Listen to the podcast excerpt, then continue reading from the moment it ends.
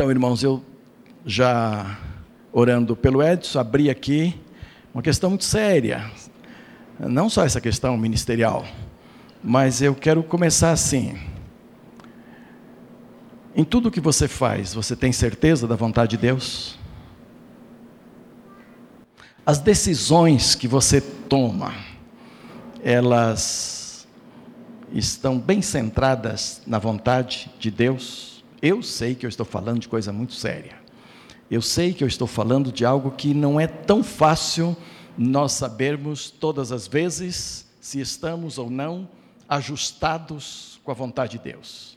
Isso varia por todas as áreas da nossa vida: emprego, estudo, profissão, mudanças de um local para outro, até mesmo às vezes igreja, a qual frequentar, a qual participarmos, em qual sermos bênçãos do Senhor, né?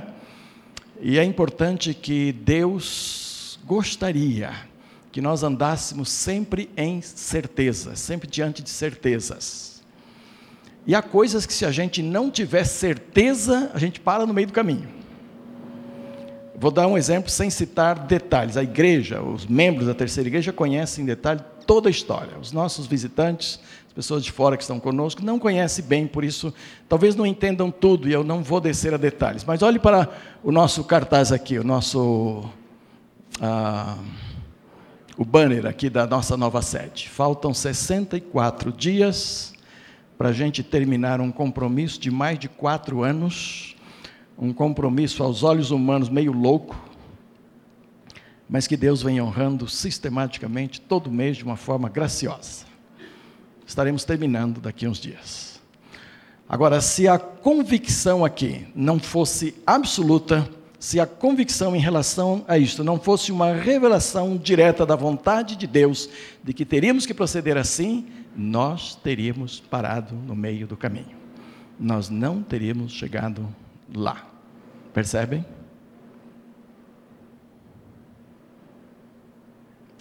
Eu quero que vocês abram as suas Bíblias agora em Mateus 16. Mateus capítulo 16. Eu vou ler na NVI. E os irmãos acompanhem então nas suas próprias Bíblias. Sempre é bom que versões diferentes sejam consultadas ao mesmo tempo, porque lança luz sobre alguns aspectos ou palavras que aparecem no texto. E Mateus capítulo 16, versos 13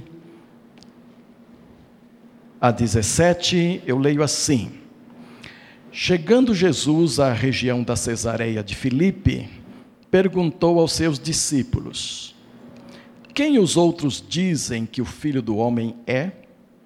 Eles responderam: alguns dizem que é João Batista, outros Elias, e ainda outros Jeremias ou um dos profetas. E vocês, perguntou ele, quem vocês dizem que eu sou? Simão Pedro respondeu: tu és o Cristo, o Filho do Deus vivo. Respondeu Jesus: feliz é você, Simão, filho de Jonas, porque isto não lhe foi revelado por carne ou sangue, mas por meu Pai que está nos céus. Até aqui. Feliz és tu, Simão, filho de Jonas, porque isto não te foi revelado pela sua cabeça, pela sua inteligência. Pedro não descobriu que Jesus era o Filho de Deus e nem declarou isto por observações da sua mente. Claro que isto estava incluso, ele estava caminhando com Jesus, olhando Jesus e percebendo as coisas. Mas o texto, Jesus faz questão de mostrar que esta foi uma revelação divina, de que Jesus era o Filho de Deus e do Deus vivo. O espírito do homem, quando Deus criou o homem, o espírito que ele nos deu da capacidade de investigar as coisas, é de tal forma voltado para a busca das verdades, que o homem sempre está em busca das verdades. E hoje está ficando muito difícil, porque há um relativismo muito grande. E cada um passa a ter a sua verdade, cada grupo passa a ter a sua verdade, cada filosofia passa a ter a sua verdade, cada grupo passa a tomar para si a verdade do seu ponto de vista. Mas a grande verdade é que o homem não se satisfaz até que encontre a verdade verdadeira, digamos assim, a verdade absoluta, aquela verdade que possa satisfazer as suas necessidades mais íntimas. E nesse processo de procurar a verdade, de ir em busca da verdade, o homem tropeça muito, erra muito, cai muito, afirma algumas coisas que logo depois não pode mais confirmar. A ciência é assim, a ciência afirma alguma coisa hoje e, graças a Deus, agora, sabendo que amanhã ela pode ser mudada, e então o que os cientistas dizem hoje, até hoje, a maior revelação que nós temos a respeito disto é isto. Mas estamos trabalhando para daqui a 10 anos nós fazermos uma afirmação ainda melhor do que esta, porque estas verdades vão sendo reveladas em parte, né? E neste processo é como se o homem passasse por estágios na busca da verdade. Por exemplo, o primeiro estágio na busca da verdade é o estágio da ignorância completa. Não é? Não se sabe nada a respeito de algo que estamos investigando, que queremos investigar. É aquela ignorância pura, completa. Por exemplo, nós vivemos num país onde a grande maioria das pessoas sabe alguma coisa sobre Jesus. Não sabe tudo sobre Jesus, mas não é uma ignorância completa. Já ouviram falar a respeito de Jesus.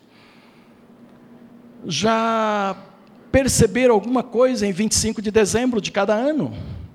E a grande maioria já participou de festas em 25 de dezembro, e já fez encontro de famílias, e sabe que é o Natal do Senhor Jesus, embora não saiba, por exemplo, que Jesus é o único Salvador, e que veio para isto, para salvar a sua vida, para reajustar a sua vida com Deus, mas sabe sobre Jesus. Talvez tenhamos no Brasil inteiro, 0% que vive na ignorância plena a respeito de Jesus. Algumas tribos indígenas onde ninguém nunca falou sobre Jesus, mas é um percentual mínimo. Mas há no mundo inteiro países inteiros que nunca ouviram a respeito de Jesus. Então dizemos que aqueles países estão na ignorância completa a respeito de Jesus, não sabem nada. Há muita gente que ignora muitas coisas a respeito de tantas outras. Então, nós temos gente muito sábias em algumas áreas e totalmente ignorante em outras áreas. E é assim que a sociedade vive. Eu não tenho que saber tudo sobre todas as coisas. Então, há coisas que nós somos ignorantes, não sabemos nada. E se nós quisermos aprender algo a respeito, nós temos que investigar, e partindo da ignorância completa, investigar, até chegarmos lá. Você já assistiu alguma coisa na televisão que você fica totalmente extasiado? Você diz assim, eu nunca imaginei que fosse assim. E você sente um ignorante completo a respeito daquilo que alguém está apresentando. É assim mesmo. E se você quiser dominar aquela área, como aquela pessoa que está apresentando, como aquele programa que está apresentando, você tem que entrar por ela, partindo da ignorância, e então chegando lá. Se você não sabe nada sobre a língua japonesa, por exemplo, nada, você tem ignorância completa a respeito, mas de repente você é sorteado para daqui a um ano fazer uma viagem ao Japão, e você diz, bom, eu tenho que chegar lá e saber pedir comida. Aí você diz, bom, mas eu tenho que chegar lá e não somente saber pedir comida, eu preciso manobrar aqueles pauzinhos, aquelas coisas, para pelo menos não pagar muito mico, não é? E saber o nome e tudo. E então você vai começar a frequentar restaurante japonês, você vai começar a comer um pouco daquilo, vai dominar aquilo um pouco, vai começar a saber falar bom dia, obrigado. Tem que aprender a fazer o gestozinho também, às vezes, não é?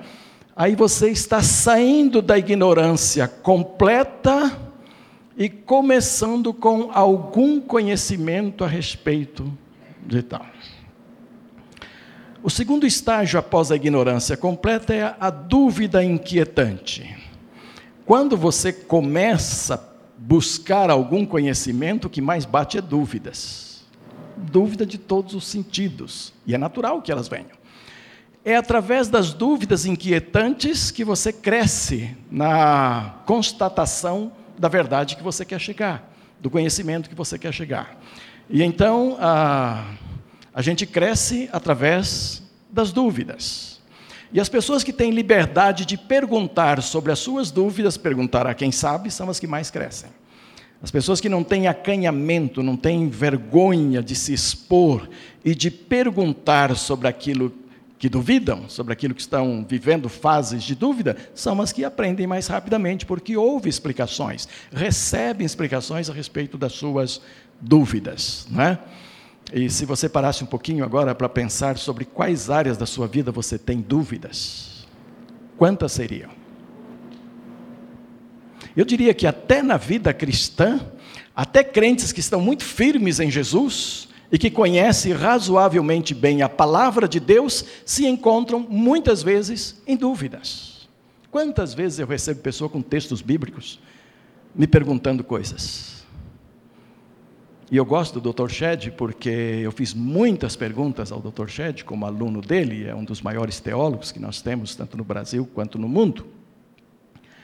E algumas dessas perguntas ele diz assim: eu não sei ainda. Se o irmão descobrir alguém que já sabe, por favor, mande entrar em contato comigo, porque eu quero saber também. E se nós nunca descobrirmos nada, na eternidade nós vamos saber. Então ele nunca quebra a sua esperança. Entendeu? Ele é um professor sensacional, porque ele sempre te dá uma esperança de que um dia você vai saber tudo. Se não conseguir aqui, vai saber na eternidade. Mas há esse período da dúvida tremenda. Ai, os meninos passam por essa dúvida. Os adolescentes vivem isto. E perguntam a tanta gente. E os mais sábios perguntam aos pais. Não há erro nenhum em perguntar a amigos. Se você tem bons amigos, pergunte também, não há problema. Se são amigos confiáveis e tudo, mas os mais sábios perguntam aos seus pais sobre as suas dúvidas. E os pais que são sábios também respondem com muita clareza, respondem sem titubear, respondem com honestidade aquelas dúvidas dos seus adolescentes. Isso só faz ganhar espaço entre eles e unir as gerações para que seus filhos sejam sábios e se coloquem diante da vida com a certa sabedoria que vem de Deus através dos pais também.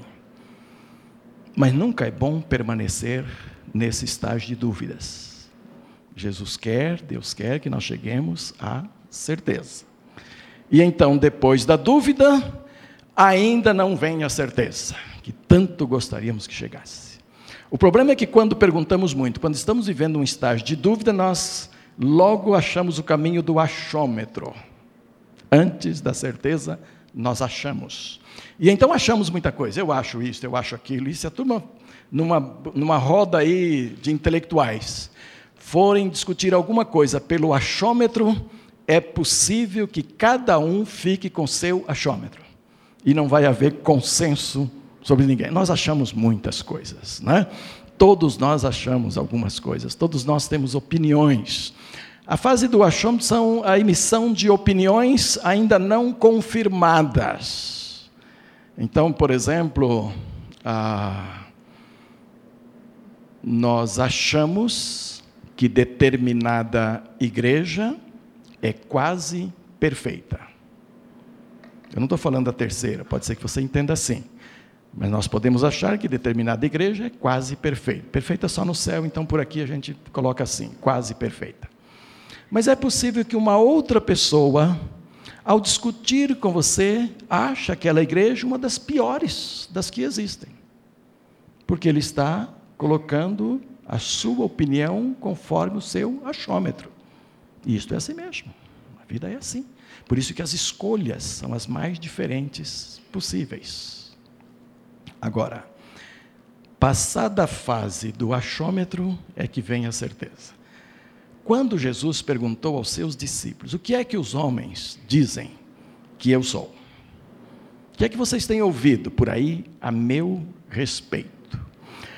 As primeiras respostas que Jesus obteve foi a respeito das pessoas, como ele havia perguntado. O que é que a turma diz? O que é que a turma que tem visto vocês comigo e depois vocês conversam com eles aí, o que é que eles acham? Uns acham que é João Batista, outros acham que é Elias.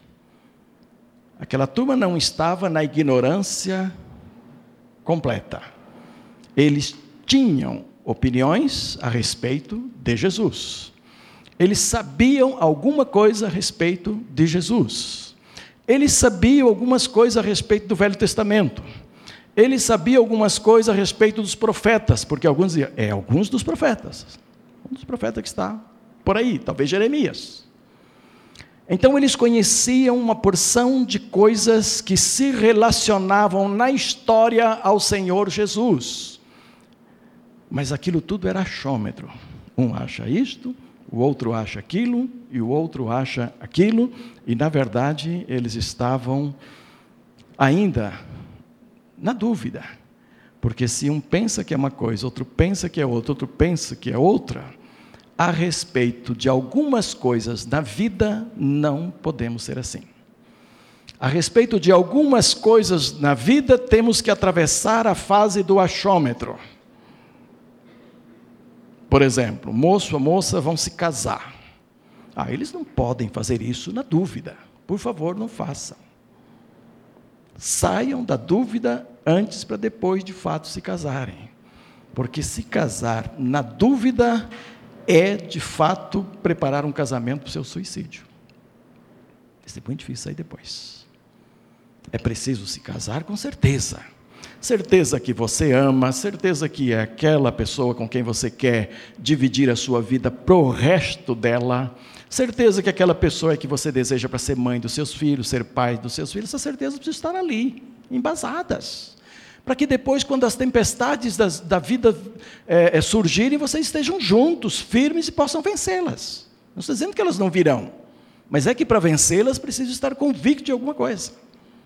Percebem como isso é sério? Algumas coisas sobre nossos filhos que nós temos que ter certeza. E temos que decidir com certeza. Não é isto? Então Jesus não estava satisfeito com as respostas até então. Aí ele olha para os seus discípulos e vocês, que estão convivendo comigo quanto tempo? O que é que vocês acham que eu sou? O que é que vocês podem dizer a meu respeito? E então vem esta declaração teológica fundamentada em Deus, segundo Jesus, numa revelação do próprio Deus, quando Pedro fala em nome dos apóstolos, em nome dos discípulos, de que tu és o Cristo, o Filho do Deus vivo. E aí Jesus assim, você é um homem feliz, você é bem-aventurado. E você, Pedro, é bem-aventurado porque este discernimento, esta resposta que é verdadeira, que traz a certeza em si de quem eu sou, esta resposta não veio dos seus conhecimentos humanos, ela não veio do seu intelecto. Você é um homem inteligente, e Pedro vai provar isto depois. Ele só era temperamento um pouco agitado, mas ele vai provar que era um homem inteligente. Mas esta resposta não veio como fruto da sua inteligência. Esta resposta veio como fruto de uma revelação divina. E esta resposta, sim, é que o Senhor Jesus Cristo ficou em paz com ela. Porque havia algumas coisas ali muito importantes nesta resposta. Pedro chegou à certeza nesta revelação divina. Tu és o Cristo, o Filho do Deus vivo, não é? Tu és o Cristo, o Filho do Deus vivo. Pedro não disse, tu és um Deus, ou um Cristo. Cristo significa ungido. E quando Pedro está dizendo, tu és o ungido, ele não está falando de um ungido, alguém ungido. Mas ele está falando especificamente de alguém que Deus ungiu de uma forma específica como filho. Ele está falando não de um filho, mas o Filho de Deus, o Filho. Isso é tranquilo. Deus pode e tem tantos outros filhos. Nós somos, pela graça de Deus, filhos de Deus. E o livro de Hebreus que nós somos irmãos de Jesus. Só que Jesus é o Filho ungido de Deus, o único Filho ungido de Deus. E do único Deus vivo. Porque veja que eles estão numa sociedade onde a unção era coisa corriqueira. Ungia-se o rei para que ele tivesse autoridade sobre o seu reinado. ungia-se o sacerdote para que o sacerdote tivesse autoridade no seu trabalho no ministério entre os levitas, no seu ministério sacerdotal junto ao povo de Israel. Ungia-se o profeta para que ele tivesse autoridade de profetizar a palavra do Senhor. Então, a unção era o reconhecimento de que Deus estava aprovando e trazendo autoridade para aquela pessoa que era ungida. Quando Pedro diz, tu és o ungido, ele está dizendo assim, tu és o único, de fato, ungido por Deus e de Deus para cumprir essas três funções. O livro de Hebreus apresenta Jesus como sacerdote, como rei, como profeta também sobre as nossas vidas. Então, é o grande ungido de Deus. E Jesus diz assim, você é feliz, Pedro.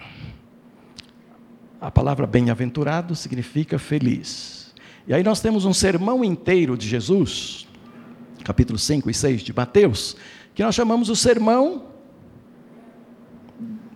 das bem-aventuranças, o grande sermão do monte, e há estudos e estudos a respeito, há livros inteiros a respeito daquele sermão, onde Jesus vai citando, bem-aventurado aquele que faz isto, bem-aventurado aquele que faz isto, aquele que anda assim, aquele tal, várias bem-aventuranças, e agora aqui uma bem-aventurança isolada daquelas outras, especificamente para Pedro, dizendo, porque não foi da sua carne que isto apareceu, mas foi Deus que revelou a você. Bem-aventurança nesse contexto e também naquele, significa exatamente uma correta relação com Deus. Deixa eu ver se eu me expresso melhor. Ele está dizendo, Pedro, você é bem-aventurado, porque neste momento você estava numa sintonia tão perfeita com Deus, para dar-me esta resposta que você pôde obtê-la do próprio Deus. Então, amado, ser bem-aventurado, ser feliz, o pregador da manhã disse assim, não é ter uma boa conta bancária, há muita gente que tem mais do que uma conta bancária, além de uma boa conta bancária, tem propriedades, tem carrões, tem um monte de coisa, e depois aparece aí com suicídio na vida, ou triste, ou separando de lar, ou brigando com alguém, ou preso, uma porção de coisas, de fato não traz isto. Felicidade significa você estar em harmonia com Deus, a ponto de poder discernir a sua vontade e discernir as certezas que são fundamentais para a nossa vida. Sem harmonia com Deus, não se pode ter certeza de que nossas necessidades estão sendo de fato supridas por Deus. Há uma necessidade de harmonia com Ele. E Pedro aqui estava em perfeita harmonia com Deus. Você é bem-aventurado, você é feliz porque obteve esta revelação de Deus. Deixa eu dizer uma coisa, não é para o crente de hoje, o crente que está na graça de Deus hoje, nesse período da graça, com o Novo Testamento inteirinho, pronto aí, ficar orando noite inteira, 24 horas por dia e tal, e jejuns 3-4 dias seguidos, para obter uma revelação de Deus que já esteja na palavra. Por favor, não façam isso. Pode orar o quanto você quiser, pode fazer jejum o quanto você quiser, mas não para buscar revelações que já se encontram na palavra, e nem revelações que venham contrariar a palavra. Aqui no caso, o Novo Testamento não estava escrito ainda. Havia uma esperança messiânica em Israel, de que viria um libertador, e os profetas haviam falado sobre isto, e os profetas haviam indicado que viria alguém que libertaria Israel, e Israel tinha ansiedade por este libertador, Israel aguardava este libertador, era preciso que ele aparecesse, e era preciso que ele fosse identificado, e neste momento aqui, Pedro identifica Jesus como o Messias, do Velho Testamento, da esperança messiânica. Nós não precisamos que ninguém mais entre nós identifique o Messias, o Cristo. Nós já o conhecemos, nós já sabemos quem ele é. Nós precisamos identificá-lo para outros, mas nós como crentes já sabemos. A palavra nos diz isto. E nós sabemos pela palavra uma porção de outras coisas que já nos são reveladas. Olha aqui, um crente precisa passar 2 dias jejuando e orando, perguntando a Deus se ele deve ser dizimista? Leia a palavra, obedeça a palavra. Um crente precisa ficar jejuando e orando para saber se ele deve dar bom testemunho perante os seus vizinhos, perante os seus colegas de trabalho, como é que ele deve agir. Está na palavra, está lá na palavra. Então leia a palavra e descubra a vontade de Deus. Agora, há uma porção de coisas que a palavra não é clara para nós. Há uma porção de coisas que a palavra só tem dicas que nós temos que buscá-la, e aí então você tem que orar, até ter certeza da vontade de Deus. Por exemplo, a Bíblia diz assim: seja a paz de Cristo o árbitro dos seus corações, para você tomar decisões a respeito. Ok, então é a paz de Cristo que vai decidir. Você tem que orar, você tem que buscar a vontade de Deus, se submeter à vontade de Deus, observar as circunstâncias ao redor da sua decisão, até que a paz de Cristo invada seu coração. E no momento que ela invadir o seu coração, e você tiver aquela paz verdadeira do céu, aquela harmonia com Deus, você entra num estágio de bem-aventurado diante do Senhor em relação àquilo que você vai dizer. Pode decidir, sem dúvida nenhuma. Você está na certeza neste momento. Deus está lhe dando a certeza absoluta, pelo conhecimento da palavra e pela paz que está guiando o seu coração naquele momento. É assim que a Bíblia diz. Então há muitas coisas que nós precisamos da paz de Jesus no nosso coração. Como eu disse, eu já passei por, esta é a minha quinta igreja que eu pastoreio. Cada processo de decisão em cada igreja onde eu fui pastor foi diferente do outro. Nenhum foi exatamente igual. E o mais diferente de todos foi quando eu decidi ser pastor aqui. Porque eu estava ainda voltando para casa da viagem que fiz aqui, estava voltando para minha casa, e numa luta grande com Deus, e sem dormir mesmo, de forma nenhuma. E de repente eu disse para Deus: então eu vou, Senhor. A briga era: é lá que eu te quero, estou te levando para lá. E essa foi a primeira igreja que eu sondei naquele período que eu estava de sondagem. E de repente eu disse: então eu vou, Senhor, está tudo bem, eu vou. E eu falei isso em voz alta. E a partir daí eu já tinha certeza que eu vinha. Eu não tinha convite, eu não sabia quais as condições que eu vinha pastorear aqui. A igreja aqui não tinha nem feito assembleia para votar, vir ou não, e eu já sabia que eu viria para cá. Então eu tinha outras sondagens em São Paulo e cidades que eu gostaria de ir. Cidade que antes eu gostaria de ser convidado para pastorear naquelas cidades. E nós estávamos colocando tudo isso diante de Deus a partir do momento que colocamos que seria assim. E quando cheguei lá, aquelas igrejas começaram a entrar em contato comigo para me conhecer, para ir lá fazer uma série de conferências, e a minha resposta era: não, eu não posso ir, eu vou para Brasília.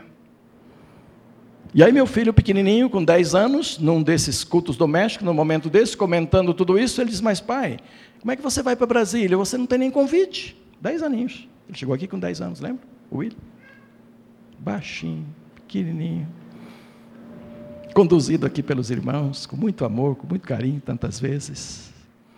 Mas pai, como é que você vai? Você não tem nem convite, a igreja não tem que te convidar e tudo. Tem, mas Deus já falou que eu vou, essas coisas Deus vai fazer. E fiquei aguardando aquele momento. Havia passado a questão. Eu não era mais ignorante sobre a igreja daqui, antes era. Quando era para vir aqui, eu não conhecia nenhum irmão aqui, com exceção do Bruno e da Nilce, que tinham estado lá. Não conhecia ninguém. Então, eu era ignorante totalmente a respeito desta igreja. Mas eu tinha passado por isso, eu tinha passado pelas dúvidas, e eu estava agora num estágio de certeza absoluta, porque a paz de Deus tinha invadido o meu coração diante da resposta: eu vou, eu estou pronto. Quando moços e moças vêm para o meu gabinete falar a respeito de vocação, e eles chegam assim: pastor, eu acho que Deus está me chamando. Que bom, que maravilha, ele já está no estágio do achômetro.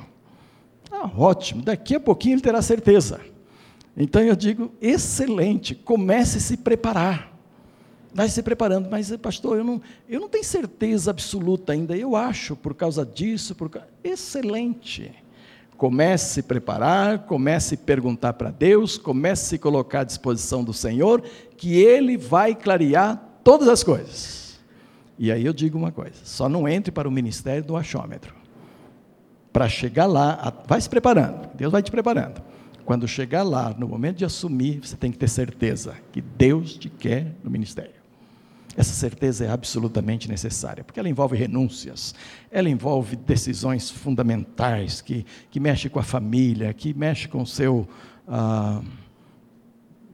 futuro todo, e mexe em várias áreas da vida. Eu estou vendo dois aqui, que já foram ao meu gabinete, né?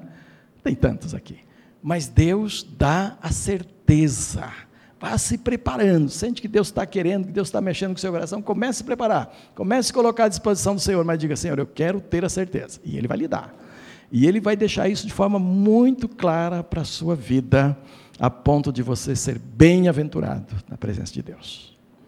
Mas Pedro foi bem-aventurado aqui também, não só porque descobriu da parte de Deus, teve esta revelação direta de Deus, mas também porque Deus fez a ele uma revelação que não era só pessoal, mas era de caráter universal. Ele estava recebendo uma declaração divina, uma revelação divina, que Jesus era o Filho de Deus, o Cristo ungido, para todas as nações, para todos os povos, e todo mundo precisava saber disso. Então não era só para ele.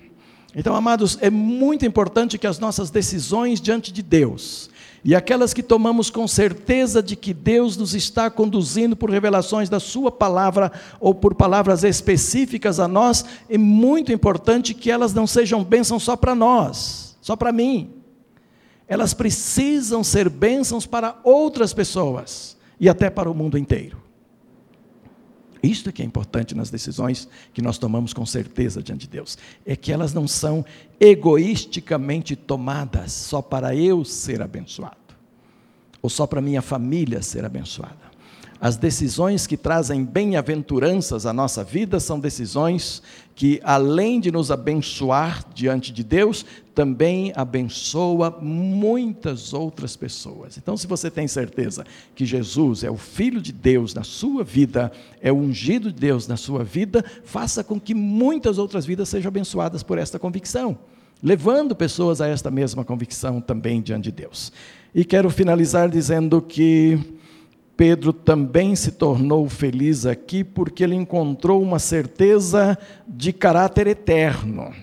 Não só que as nações na sua época, naquela primeira geração, haveriam de conhecer o Evangelho como de fato conheceram, mas que nós hoje estamos incluídos naquela verdade também, e que não só nós aqui, mas que esta verdade estará sendo propagada de geração em geração, até esse Cristo ungido, Senhor, voltar a esta terra e nos transportar para a eternidade.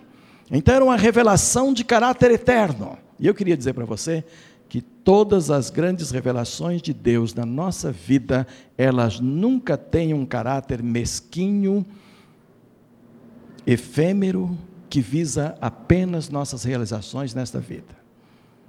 Deus nos quer nesta vida e por uma eternidade inteira, sendo bênçãos no reino dele o tempo todo. Nós somos criados para glorificá-lo aqui e depois também na eternidade, e Pedro vislumbrou isto de uma forma muito clara, porque só glorifica ao Senhor pessoas, famílias, nações, povos que têm em Jesus o Filho de Deus, o ungido de Deus, o único que pode nos trazer de volta o nosso relacionamento com Deus, o Pai, com Deus vivo.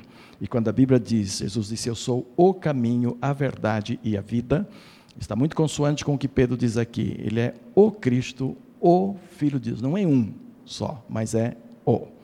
Quando você está numa cidade que você não conhece, eu tive essa experiência agora em São Luís, e você quer ir para um determinado lugar, e alguém diz que a avenida que você está, que o local está longe, mas que a avenida é aquela única, você não precisa sair dela que você vai chegar lá, não é fácil chegar? Qualquer cidade estranha, você fica pequena para você logo, não é? Porque se o caminho é único, se o caminho é direto, é só seguir em frente, você vai chegar no endereço que você quer. E é por isso que Jesus disse: eu sou o caminho, a verdade e a vida, e ninguém vem ao Pai senão por mim. Eu queria orar hoje com algumas pessoas aqui, E eu quero orar com as pessoas que neste momento estão em dúvidas sobre algumas coisas na sua vida. E você quer receber esta oração. Você que está no estágio, eu sei que aqui não tem ninguém, ignorância completa, quase que a respeito de nada. Mas na dúvida é possível que haja muita gente. Se você está em dúvida sobre alguma coisa na sua vida que você quer tomar decisão, fique em pé nesse momento, eu vou orar por você, onde você estiver, não vou chamar aqui à frente, mas onde você estiver, você quer que Deus tire dúvidas na sua vida, ótimo, muito bem, amém. Agora eu queria incluir também uma outra oração para pessoas que têm certeza absoluta de algumas coisas. Se você já está de pé, porque tem dúvidas sobre algumas coisas, mas tem certeza de outras, levante a sua mão um pouquinho, depois abaixe, para eu saber que você está incluído nas duas orações que vou fazer. Ok, e agora pode baixar. Agora as pessoas que querem agradecer a Deus, porque tem certeza de algumas coisas importantes nas suas vidas, sobretudo que Jesus é o Filho de Deus, é o seu Salvador também. Fique de pé nesse momento, vamos orar por isso, ao nosso Deus agora. Amado Deus, eu quero te agradecer, ó Deus, porque há mais de 2000 anos, Jesus foi reconhecido como o Messias, o Filho de Deus, o ungido do Senhor, para tocar as nossas vidas, para abençoar as nossas vidas, para nos tirar de dúvidas cruéis, de nos dar certeza no coração, paz e harmonia com o Senhor, num relacionamento harmônico contigo. E eu quero neste momento te agradecer pelas pessoas hoje à noite aqui que têm esta certeza e que já conhecem a Jesus nesta única categoria, ó Deus, de único Filho do Senhor, Salvador, o único intermediário entre nós e o Senhor, o único que deu a sua vida na cruz do Calvário e o único pelo qual nós podemos nos relacionar contigo. Eu quero te louvar por isto, porque há tantas pessoas hoje aqui que têm esta certeza. E eu quero te louvar por elas, ó Deus, e abençoá-las para que prossigam firmes sempre. E que o Senhor possa ir tirando todas as dúvidas que surgirem em suas vidas para levar ao estágio da certeza, da absoluta certeza diante do Senhor. E agora, Pai, eu quero colocar aquelas pessoas que ficaram em pé porque há dúvidas nos seus corações e elas precisam chegar ao estágio da certeza diante do Senhor para tomar decisões que sejam abençoadoras para suas próprias vidas e para outras pessoas e chegando até a eternidade, ó Deus. Tu conhece, Pai, o caráter de suas dúvidas. Tu sabes o que está perturbando os seus corações, tomando o seu tempo de busca da verdade, de eliminação das dúvidas de Ti agora. E eu quero pedir ao Pai que com aquela sabedoria que vem do alto, aquela sabedoria que está em Jesus e que está à nossa disposição, que Tiago pede para buscarmos sabedoria em Ti, ó Deus, que esta sabedoria possa descer a estas pessoas nesta noite, tirando-lhes as dúvidas, ó Deus, e levando-os a um estágio de certeza, de harmonia contigo, de estar bem com o Senhor. Então, no momento de serem felizes contigo, ó Deus, felizes por estarem em harmonia com a Tua vontade, casais, filhos, filhas, pais, namorados, noivos, adolescentes, famílias inteiras, ó Pai, nós queremos chegar à certeza, pela Tua graça, pelo Teu querer. E nós colocamos toda essa gente agora diante do Senhor. Que a Tua graça os alcance, dando-lhes plena convicção daquilo que terão que tomar decisões. Pois oramos em nome de Jesus. Amém e amém, Senhor. A congregação pode sentar-se, por favor. Eu quero só lembrar...